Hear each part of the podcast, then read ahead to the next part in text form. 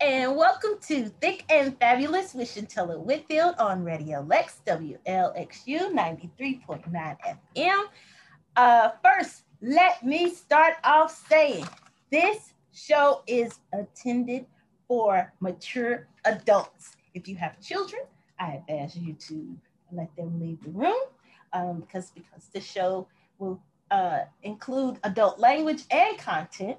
This show is not an, a substitute for getting professional help, as this show may contain information about self help, advice, self empowerment, and mental health. Please seek help from your licensed trained professional. And I'm excited to do this again with the lovely and fabulous Dr. Juliana Hauser. How are you? Oh, it's so good to see you again and have this conversation. I'm so excited. We are back for part two of the 40 years sexual journey. Because the, the first one was all that and a bag of chips. so much fun. it was so much fun and educational. So um, I wanted to bring you back for another show. But in the meantime, if people didn't get to catch you the first time, tell them who you are and what you do and all about you. Yeah, so I'm Juliana Hauser, Dr. Juliana, and I am a couples and family therapist and professional counselor uh, who happens to be an expert on things sexuality related. And and you're here close. Yeah, I live in Lexington. That is so great. I, I, didn't know we had those here. I, I never, I would have never dreamed that Lexington would have sex therapist. That you had to go to maybe Louisville or Cincinnati or something like that. Um, so let's just jump right on in and talk about love and our sex language. Mm. Um, because you know everybody has their love language, or they should know it. Um, but the first thing I want to talk about is labeling. Um, in this in this time that we're in, where women are being um, sexually free to talk and sing about songs like WAP, um, being open about your sexuality and dealing with the labels as being labeled as a freak or easy, promiscuous, um, or even just a good girl if you if you're not doing anything. Um, what are ways to deal with to deal with it and be confident in who you are in your sexuality? Mm-hmm. You know, and again, like I love the questions that you ask. uh, really good, important questions that people do think about and talk about. Uh, and so thank you for for bringing these questions to the forefront to the conversation. You know about labeling it, you know it's had an interesting history because first we first we're like labels are bad and terrible. Mm-hmm. Then we're like we're going to claim our labels and we're going to we're going to name we're going to define our labels on the terms that we want to. Right. So some of the labels that uh, we can't say on air that people are like, yes, I am that, and I'm excited to be that, mm-hmm. and thank you is a compliment, right. even though you're reading it as, as a negative. So I think those are some ways of responding to it. But in the end, what I think of I think what we're talking about is how much comfort do you have with your sexual journey? And how much peace do you have with your sexual decisions? Mm. where you are with that it kind of doesn't matter what you're labeling it or what someone labels you with because you can make meaning of those labels however you want. When we're labeled by others or we use labels ourselves it is a reflection uh, a reaction to those labels is a reflection of how we're actually are feeling about our sexual decisions and our sexual journey.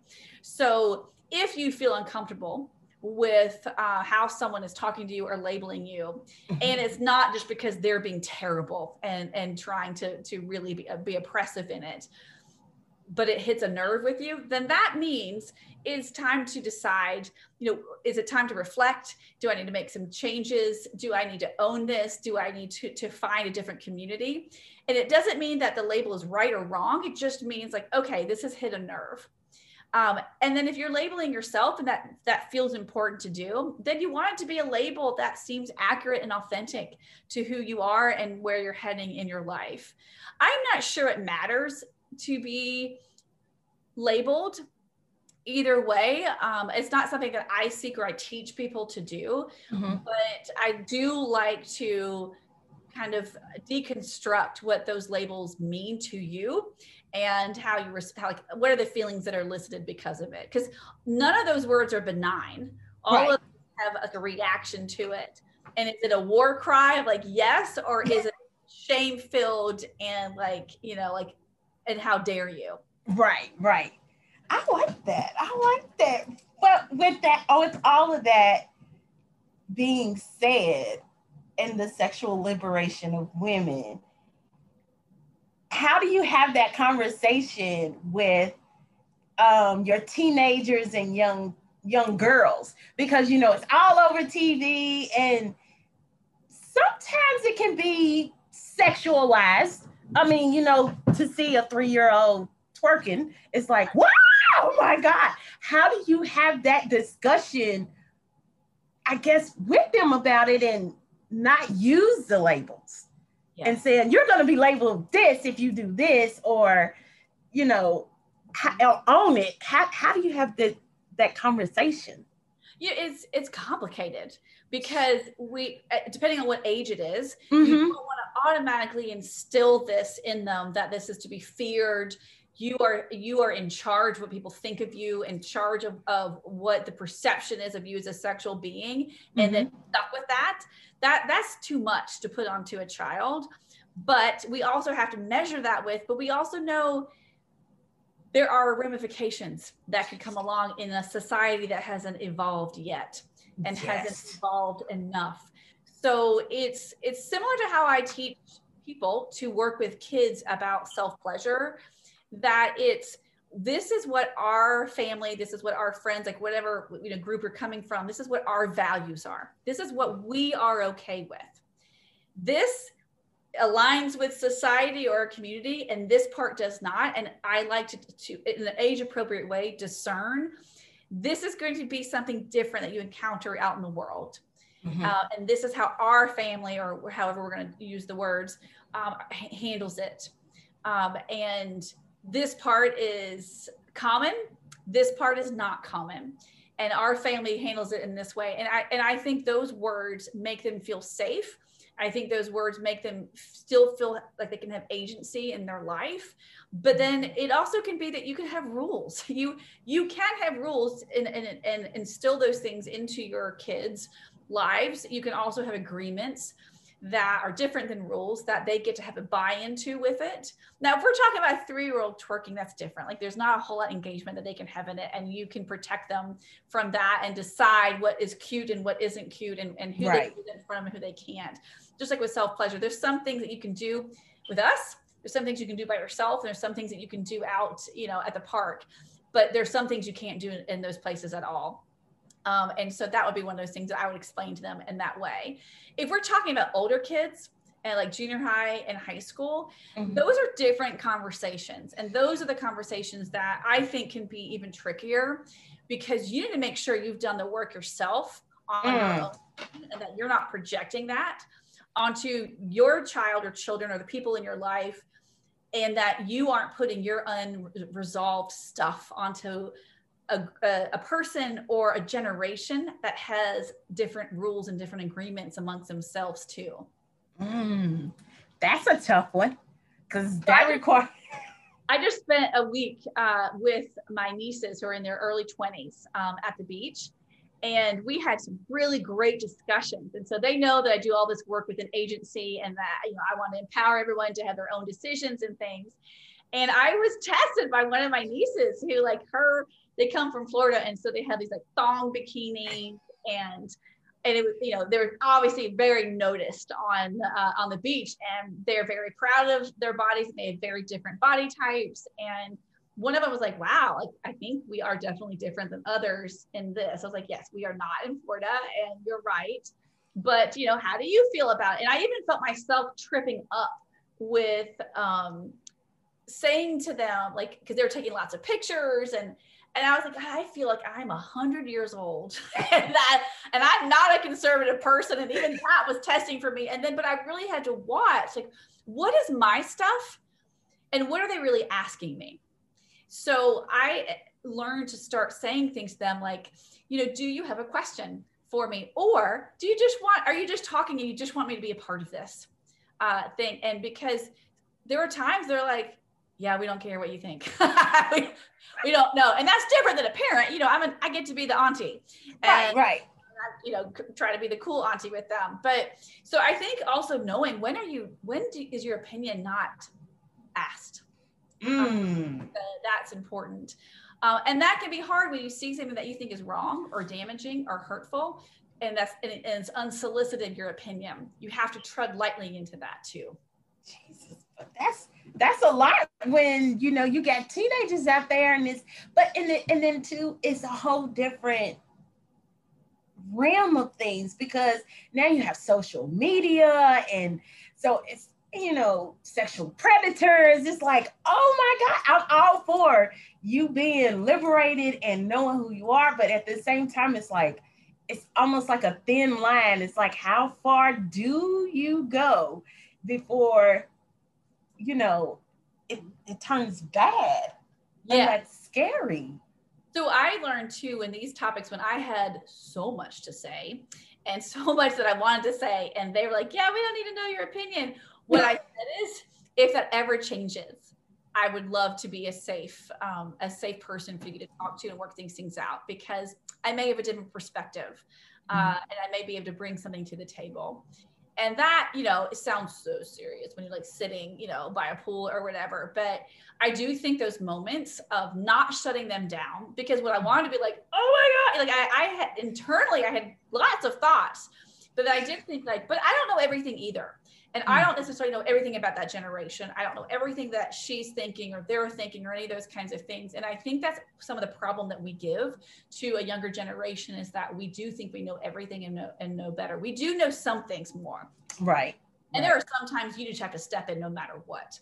And you do need to give the cautionary tales um, that they just aren't educated enough to. But what I have found is that generation takes it a lot more if you are walking into it with mutual respect and that you don't come at it like they don't know anything. You may know right. more about this, but you don't know everything. And that kind of um, calculated deference makes a difference of them actually listening to the parts that you really need them to hear. I totally agree with that. Um, so let's get a little deeper, shall we? There's always this com- this conversation about women being submissive to their husbands, but I don't want to talk about it in that way. I want to, of course, since we're talking about a sexual journey, about being sexually submissive to your partner and how do you release your inhibitions? Yeah, I love this. I love it, and I think there's without being drunk. Let's let's let's add that to it because you know once you're drinking, you ain't thinking. but well, any mood altering substance. Any yes, yes. yes yeah. Being being totally sober, how do you release it? Having complete consent to to have that power play. Um, mm-hmm. Um, I, I actually love talking about consent and power plays and power differentials and making it accessible to everybody and giving people the right tools. We could spend a whole hour on that, which I know we don't have the time for. But I would say First of all, I think the word, I wish we could change the word because as you said, there's so much that that word submissive is really hard for female identified people in a lot of ways. Yep. Um, but also it's also a turn on too for like some people like really take on like, yeah, I do want to be submissive. And I mm-hmm. work with a lot of women who are very high powered in their careers, that they are um, they have a lot of responsibility in their life. And so they're confused or they, or they were describing themselves as feminists and they're like but i love to be dominated in bed. Like why do i like that? That doesn't make sense. I'm like it's because of that. Yes yes. Like why do i have this dissonance? And i was like well because power play is important and interesting and when you are in control of making decisions everywhere it is super attractive to let go. And it is there's nothing more exciting than trusting somebody enough to let go of decisions to have somebody telling what you what you want to do and when what to do and to just to release into that. Um, and if that makes sense then you know exactly what i'm talking about. Right. i'm over here i wish people could see me raising my hand like yes. And if it doesn't, then I would say open yourself up to what I'm talking about here. And it doesn't, it, sometimes that means you're tying up, and sometimes it means that it's actual that you cannot move and you're submitting yourself physically. Sometimes it means that you're submitting yourself emotionally or verbally um, or etc. Or sometimes it's just, I'm even making the decisions. Uh, and I love playing with the continuum of power play. Mm. It can be like, I that what your partner is saying is I want you to do this and that feels submissive to you and that's a turn on. Other times it's like you can't move until you do such and such and such and such. And you know, whatever and there's a whole line of, of ways to go submissive and, and, and dominating or the opposite that people are like I love dominating and or I like humiliating somebody or I like whatever in it. Like what does that mean about me?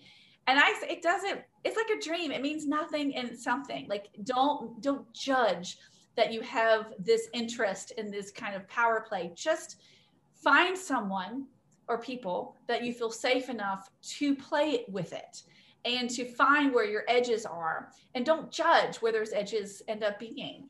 Mm. just enjoy that. You have to find the right kind of person to do this with or people to do it with that you can trust so that you can let go into that power play. It won't be labeled. That's right. That that's right.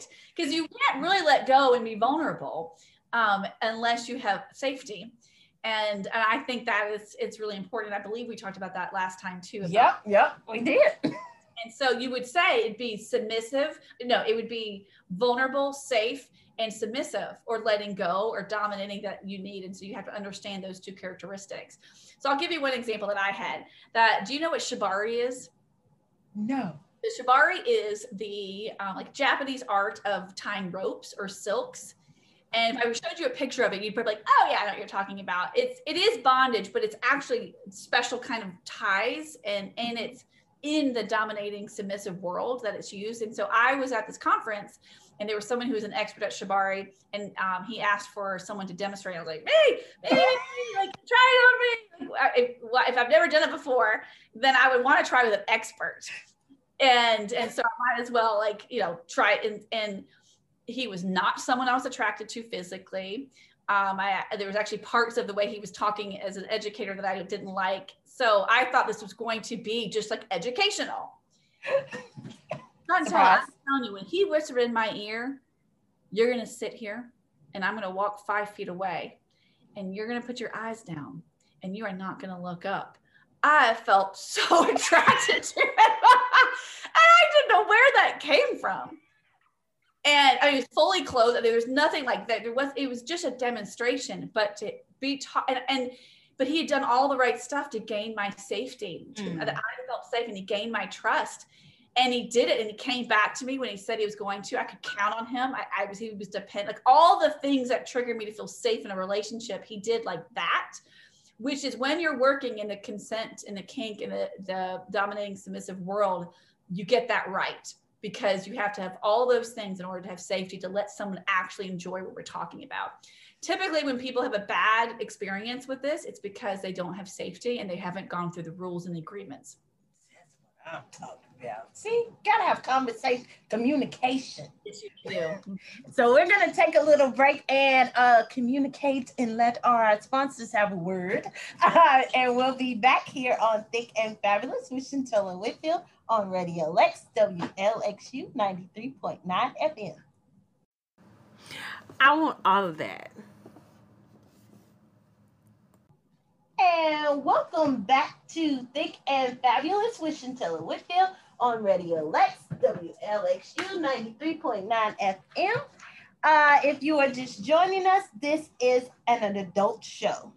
Uh, it, this show may will contain content that is intended for the mature adult. This show is not a substitute for getting professional help. Please note that this show may contain information about self-help, advice, self-empowerment, mental and physical health.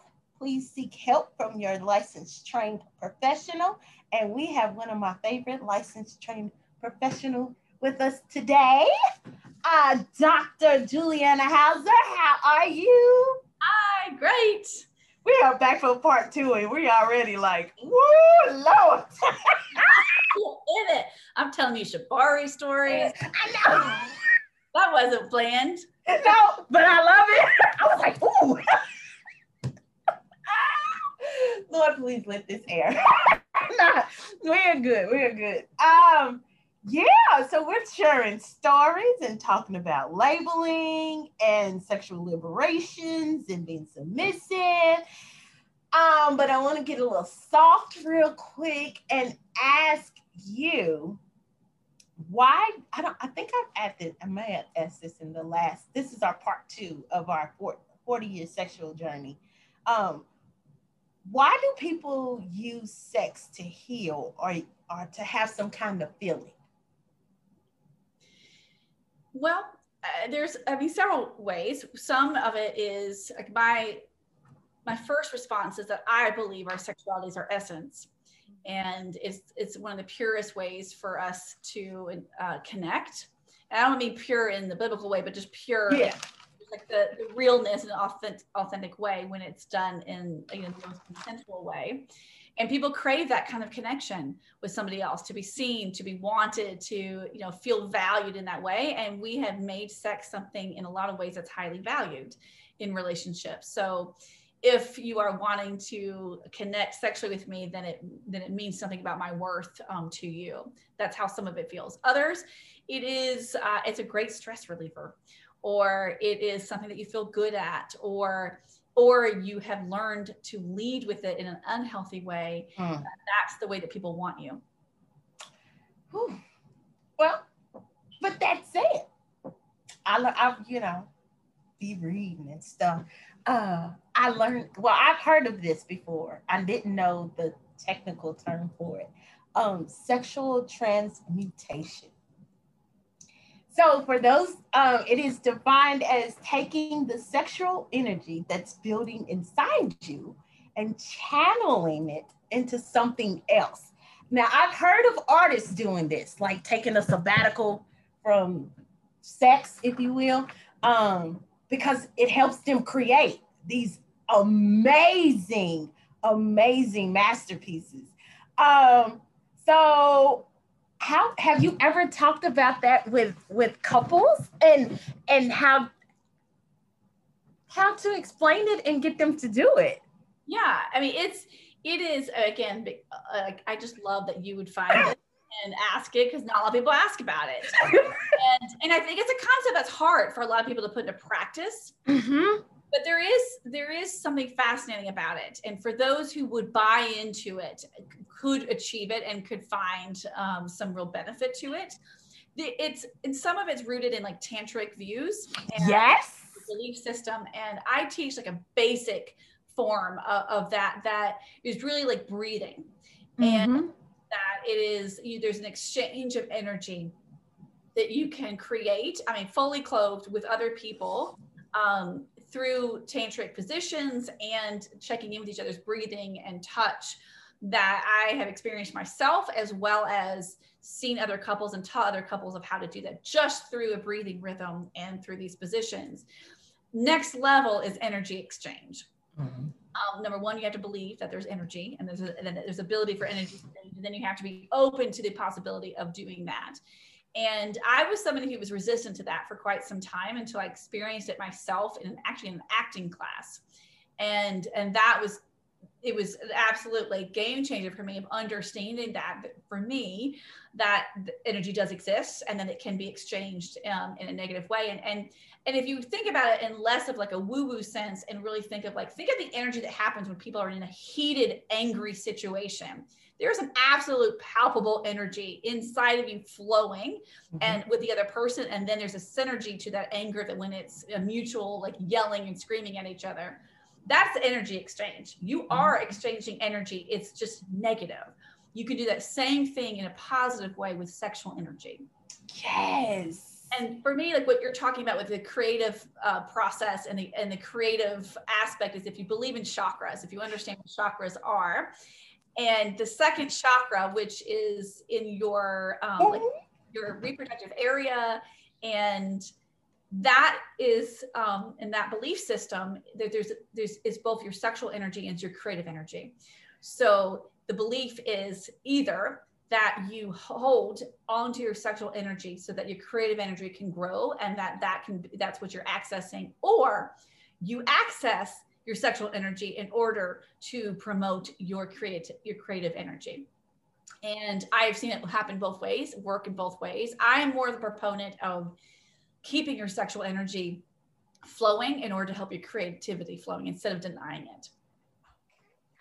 See, see now that you you you you don't open up my you done started talking my language with the chakras and wombs and so um, let's dabble in that real quick. Let's take a little detour.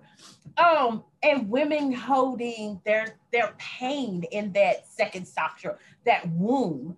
Um, how do you help women understand that um,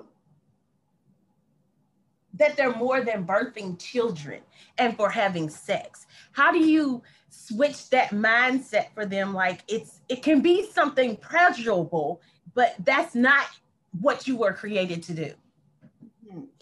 it's you know i you know my belief system is that i want people to become their own experts and do mm-hmm. their own exploration so unless someone's really open to it i don't often introduce that unless trauma work and then I will pose it as one of the possibilities for it because it's it's a concept that we are not hearing a lot about. Nope. Unless you hear about it and you're like you and me, then like, oh, but if you get it, it's a really big thing.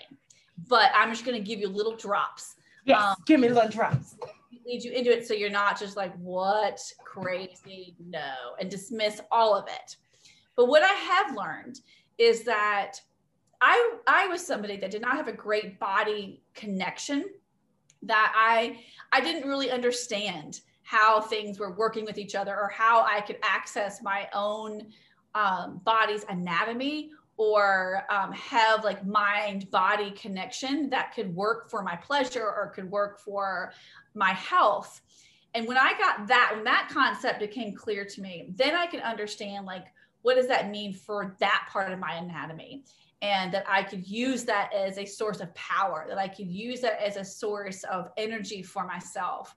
Um, it's even how we look at our menstrual cycle that uh, there's, I had no idea until I was well until my 40s that that there are people who like tracked their cycle and understood that was had something to do with their energy. I never understood that. I was only talking about like premenstrual cramps or I noticed I was tired. But when I had someone talk to me about like you can be you can figure out your month like where you're the most productive and have the most energy and align your schedule and your calendar to make that be when you have all the most important work deadlines or whatever. I was like, what? what? There's and a whole moon cycle thing. The whole all of that. all of that. And then you know because i come from medical background i was like why did my parents not teaching me this? Or why is no one talking about this? And there's still people that are like that's weird and not accurate and not backed by medical science and bless your heart. Um, but i wish i'd been exposed to it more. And um, and i i do think there's a lot of merit to it and i think it's ancient wisdom that's gotten lost and i do believe that it is coming back and having a whole lot more of a common knowledge that we're sharing collectively and i think that's going to make a huge difference i think I don't know how everyone gets to it.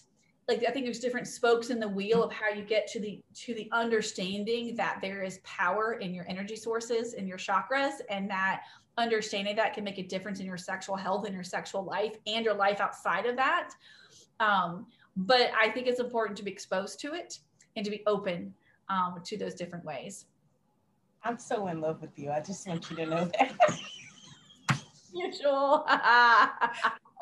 Oh, girl, I'm over here screaming like she's talking my language. Finally, someone who gets me. and I can have these open conversations with. Oh my God. Oh my God. I don't even know what to do right now. I'm like, I'm so excited. Oh, let me contain myself. Um, since we're talking about knowing our bodies, um, let's talk about orgasms. Because, uh, you know, I'm reading, I'm learning, and it says 5% of all women have difficulty achieving an orgasm. Oh, it's higher than that. It's higher. Than that. Yes. Oh, it's much higher than that. Mm-hmm. Right. Okay. There's so many questions. Um, one, let's start two part question. One, what is an orgasm? Two, how do you achieve it? Mm-hmm. So an orgasm is the is the second to last phase of something that's called the excitation cycle, which is arousal. There's desire and arousal.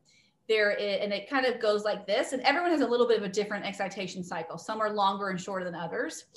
Um, and once you get to the arousal period and you have this plateau, then what you what brings you to orgasm is the difference between arousal and and how your body is responding and how your mind is responding to your arousal will bring you to orgasm. An orgasm is kind of like a resolution of pleasure in your muscles, in your nerves, in your tissues, and in your brain. And so everything kind of is heightened in that way. And then there's the actual, it's called resolution. Mm-hmm. It, your body, everything kind of goes back um, to place. And for those with um, female identified parts, the excitation cycle is it's so fascinating. It's also very fragile. It's one of the reasons why a lot of women will say, I'm not sure I've had one, I'm not sure I've had an orgasm, or I'm not sure how to achieve one, or I can only do it in a certain way. And a lot of people come to me, a lot of women, female identified people, um, cisgender women will come to me and say, with a lot of shame, like, I, I can't have an orgasm like I see in pornography or I can't, or how my partner says I should have it. Or when I see it on TV people talking about that's not how my that's not how it feels for me. And a lot of people feel like they're broken because of it. Oh, yeah. One of the things that we're taught and that we're we see in all sorts of media is that penetrative um, sexual activity is how you are quote supposed to f- experience an orgasm, but for female bodies, you need to have a clitoral stimulation, a whole that that is a lot more accurate and and that is typically the achievement of orgasm when you have clitoral stimulation as opposed to penetration some need both um, it is studies on female sexuality are awful across the board they are not done in any diversity they are not done with a huge sample size and it's sometimes hard to actually study our body um, different than it is for a male identified body. Um, so even the data that we have, we can't trust uh, mm-hmm. in that way. So how do we get it? We know our body, we know our anatomy, we practice, we know our body first. We figure out what we like and what we don't like. We understand that our body, if a lot of people know how a male erection works, they don't know how a female erection works. You learn those body parts and you then figure out how to have it on your body. Um, or if you are wanting to um, have a, another body that's female identified have sexual pleasure, you learn the anatomy on that person too. Uh, there's a lot if you understand how to um, how a penis goes through the excitation cycle to orgasm, then you can ch- use that knowledge and translate it um, onto the female anatomy if you understand that there's a clitoral system not just a clitoris, and that you that needs to be stimulated and not just um, in uh, the vagina. Ooh, that was that was heavy. but people need to hear that. But people need. It's so much more. That's like that's yeah. That's do it. Yeah. Keeping it clean for the air. Um, I want to know how how are men so seemingly easy to disconnect from the act of having sex with a person they are sharing an intimate, an intimate moment with. I would actually say uh, women do too. Um, that it's not just men. That I know plenty of women that they have that experience. Um, uh-huh. I, I think it. Yes, some of it's gendered, and probably there is there are more men that have been socialized to do it that way. I'm not sure that it is genetic or or that it's like you know something that they're born with, but I think a lot of men are taught that, mm-hmm. and you know that, that that it's reinforced through their years and through their sexual journeys. But I've seen women do the same thing, it's it, sometimes it's rooted in trauma sometimes it's rooted in um, really negative messages sometimes it's rooted in selfishness. Sometimes it's rooted in self-preservation. Uh, there's lots of reasons why people can detach. Um, and some of that's not all that bad. Uh, and then some of it is damaging um, to the relationship. What you want to be is mutually understanding and and you want it to be something that's kind of mutually accessible. You also want to have the ability to not detach that's where i really see it as an issue no matter what the gender is is I'm not so concerned if you detach during it. I mean, there, there, there are lots, there's lots of women I talk to that their detachment is like, I'm doing a grocery list while we're having sex. I am not the, I am like, I gotta do this. Can you hurry up? I'm not into it. Like I, there's tons of that. I don't have as many men talking about detachment in that way. It's more of an emotional attachment or they're fantasizing about something else. I'm not so worried about that if it's not always like that you need to be able to have a variety of it. And there are times that people just aren't feeling something, just like we're not as happy, just like it's we're, you know, like we can detach from, we can sit in church and not be listening in those kinds of, you know, ways and, and, and get ourselves distracted. You just want the ability to do it. You want the ability to be in the present, connected with somebody, um, and to really be in the moment.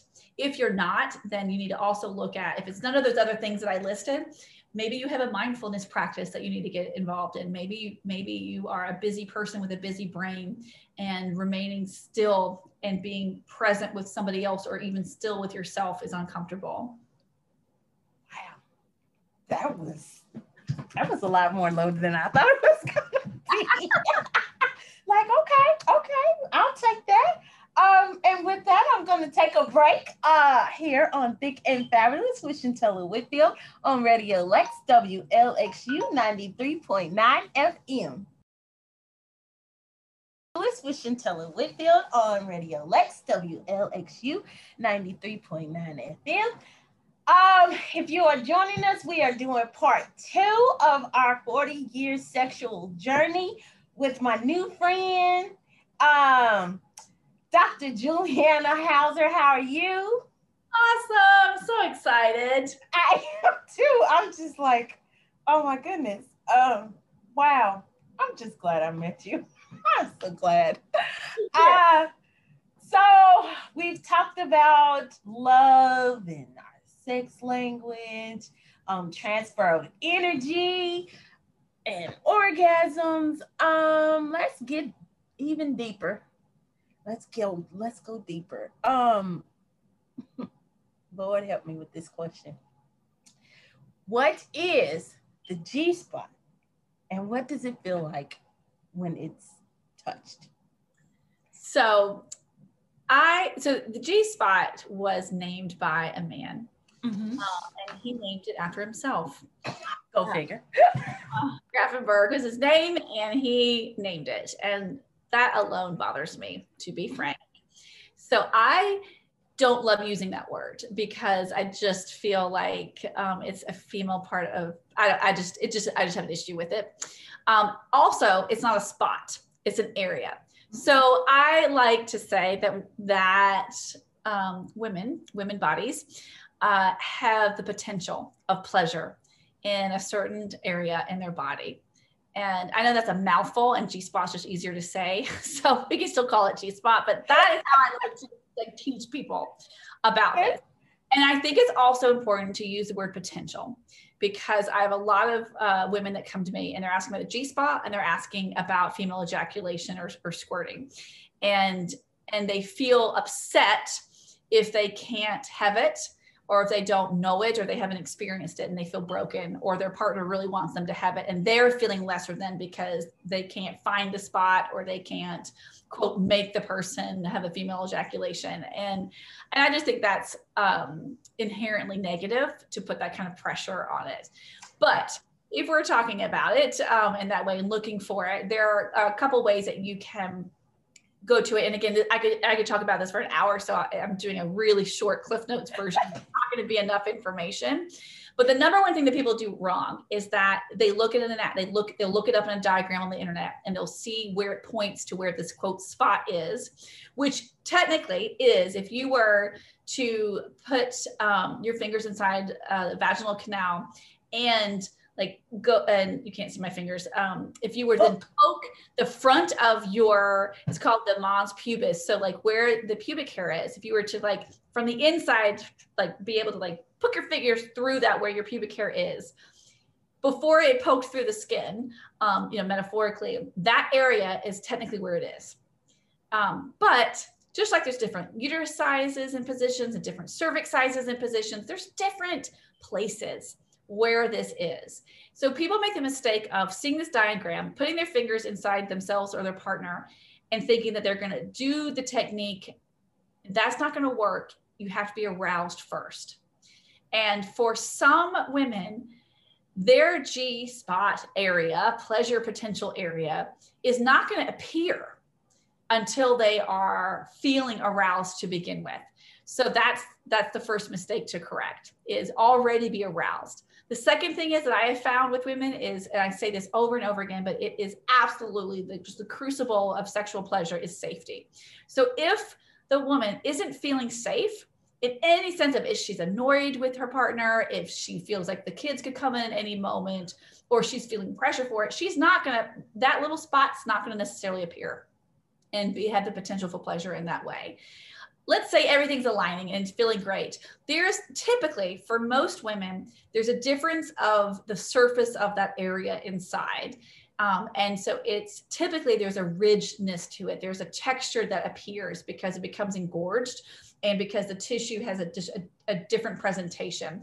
That let's say when you're not aroused there's like a, a, a um, like a uh, what, what, am i trying to find? Smoothness to mm-hmm. it. But when their arousal happens that they now all of a sudden it feels different that is going to be where your potential area of pleasure is.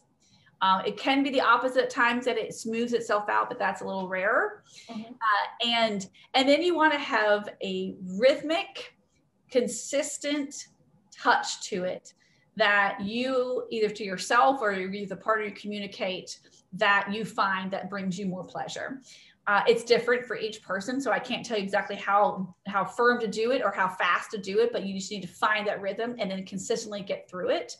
And then a lot of women report that they when they are about to experience the highest pleasure in this area that they feel like they have to urinate.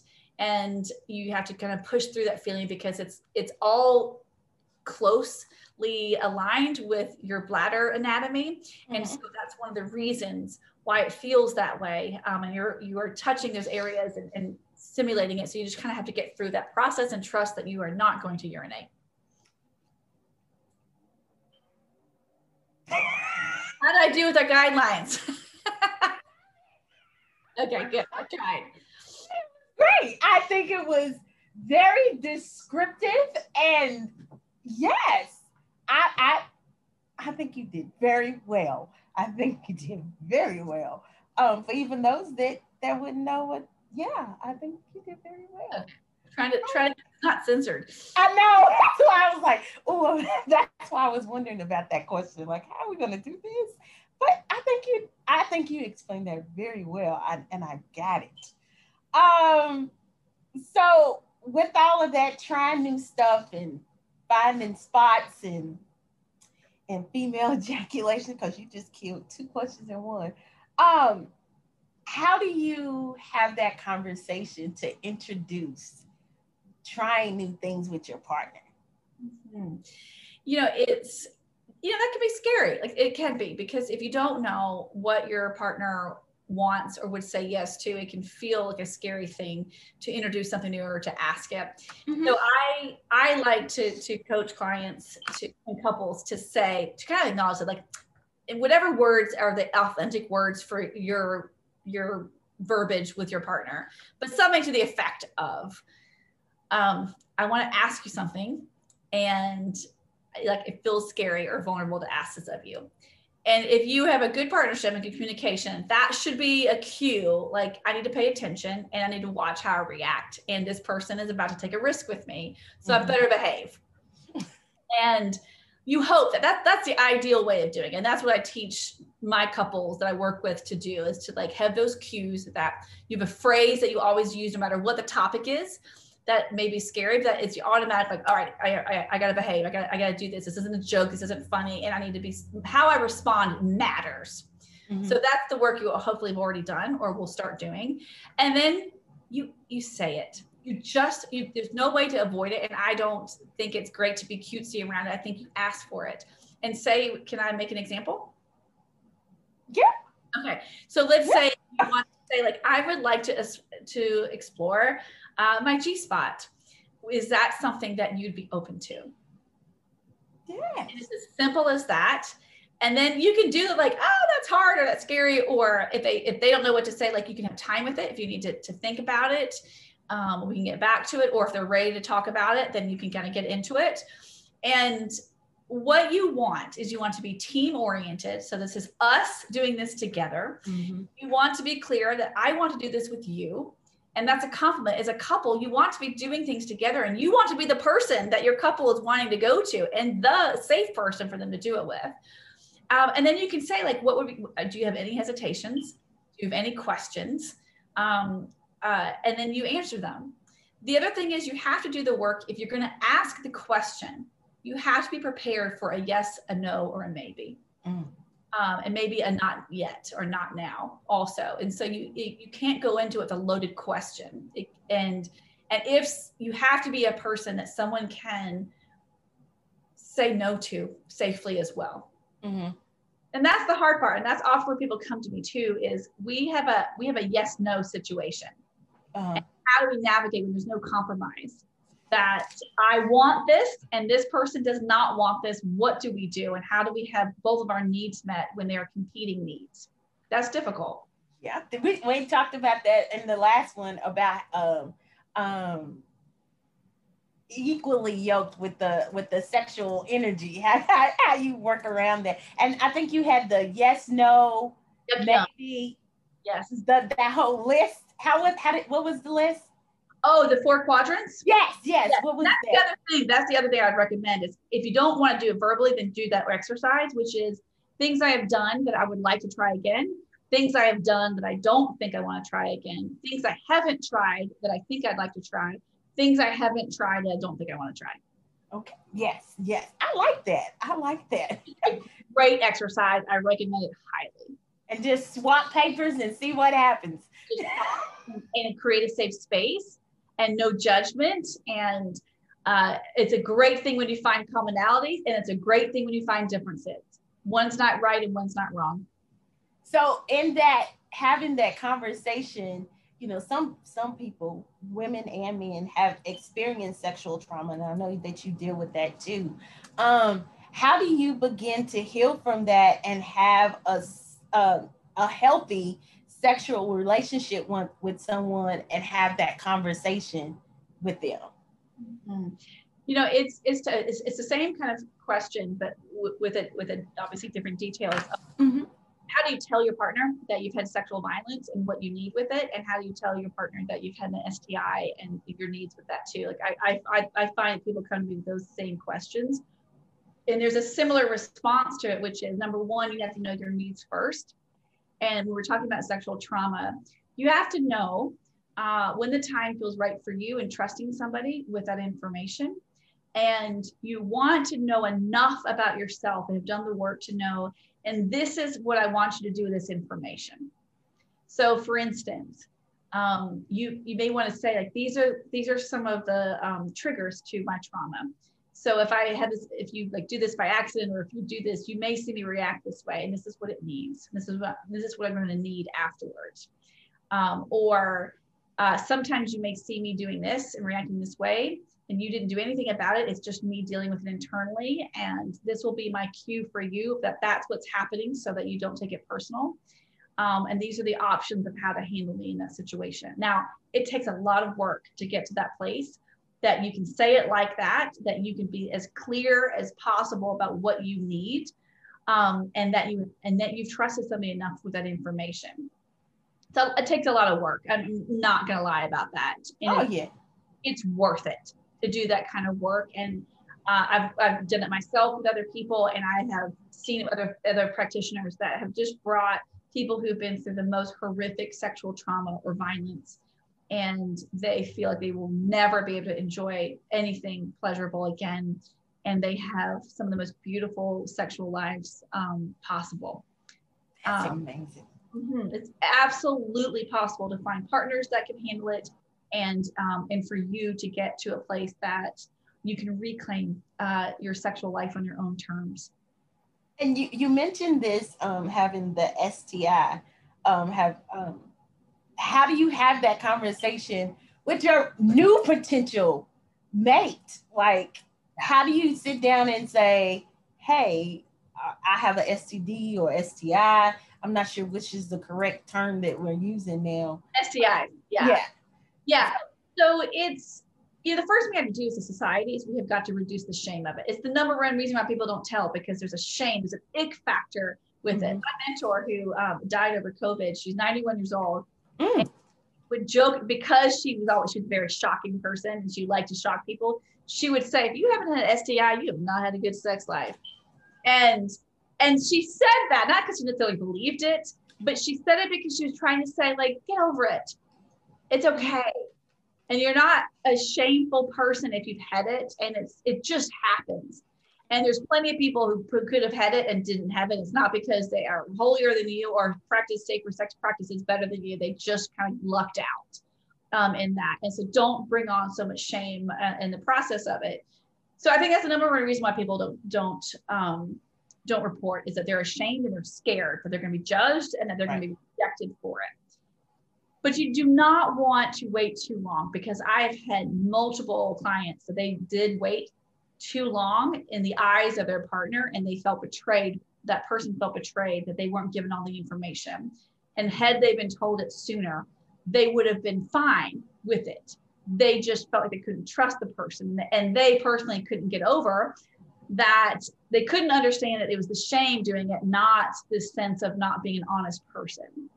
Um, and I've worked with people of trying to decide when they tell. Um, That's my was going to be my next one. Like, so when is too long or when is too short? So the answer isn't a satisfying one. The answer is it's different.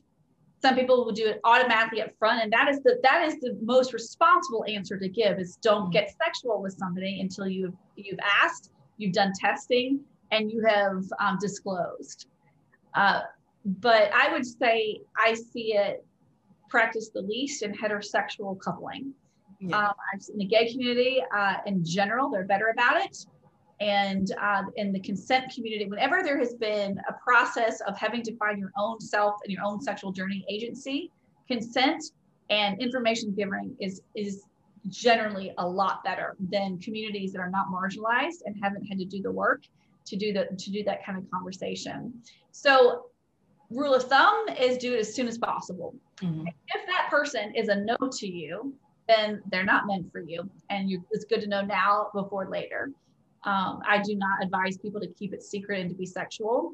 Um, I, I, don't even advise people to use lots of protection and to be proactive in the medicine that can help prevent some of the breakouts. Um, because then you are getting into this feeling a lot of people feel manipulated. And then you're like, it's kind of like when you don't know someone's name and you've had you've had like four or five conversations with them and you're like it's too late. Like i waited. I waited yeah. too long to ask like how do you say your name again, again. sorry we've bonded and we've had drinks and, and you know we've shared such secrets with each other but i don't know your name. It feels awful. So then it does. saying your name. That's what happens when you uh, wait too long in sharing that you have an sti uh, it, you just then you're start you're hiding your medicine. You are hiding breakouts and if you are you are introducing a whole lot of lies um, and a lot of work for yourself. And so i i try to to um, demystify it for people and say do it do it sooner than later. Um, and let's not be ashamed that you have it. This conversation is a lot easier to have than it was even five years ago. Wow. Particularly like 15 years ago it was a lot There was a lot more shame in fact attached to stis than it, than it is now but it's still relevant and still it's, real. yes yes. Um, this has been a wonderful conversation. Um, I wish I could have conversations with you every week. because I have so many core questions. Well, you ask great questions, and you really. I mean that when I asked this to you last time, and you ask questions that I wish other people were asking. Uh, you, you really do. This is what I'd be thinking. so, can you tell people how they can find you if they want to talk to you? Yeah, so I love it when people connect me on Instagram at Dr. Juliana Hauser. Uh, and I'm also the same name on uh, Facebook and Twitter. And then my website is dr-juliana.com. Thank you, Dr. Juliana. I, I just love spending time with you. Thank you for spending time with you. I just feel so great. so um, we'll, we'll do this again sooner than later because um, I got more questions. But I thank you and I honor you um, for sharing your time with me and information um, and with the listeners. Um, here on Thick and Fabulous with Shuntella Whitfield on Radio Lex, WLXU 93.9 FM. Bye. Sis!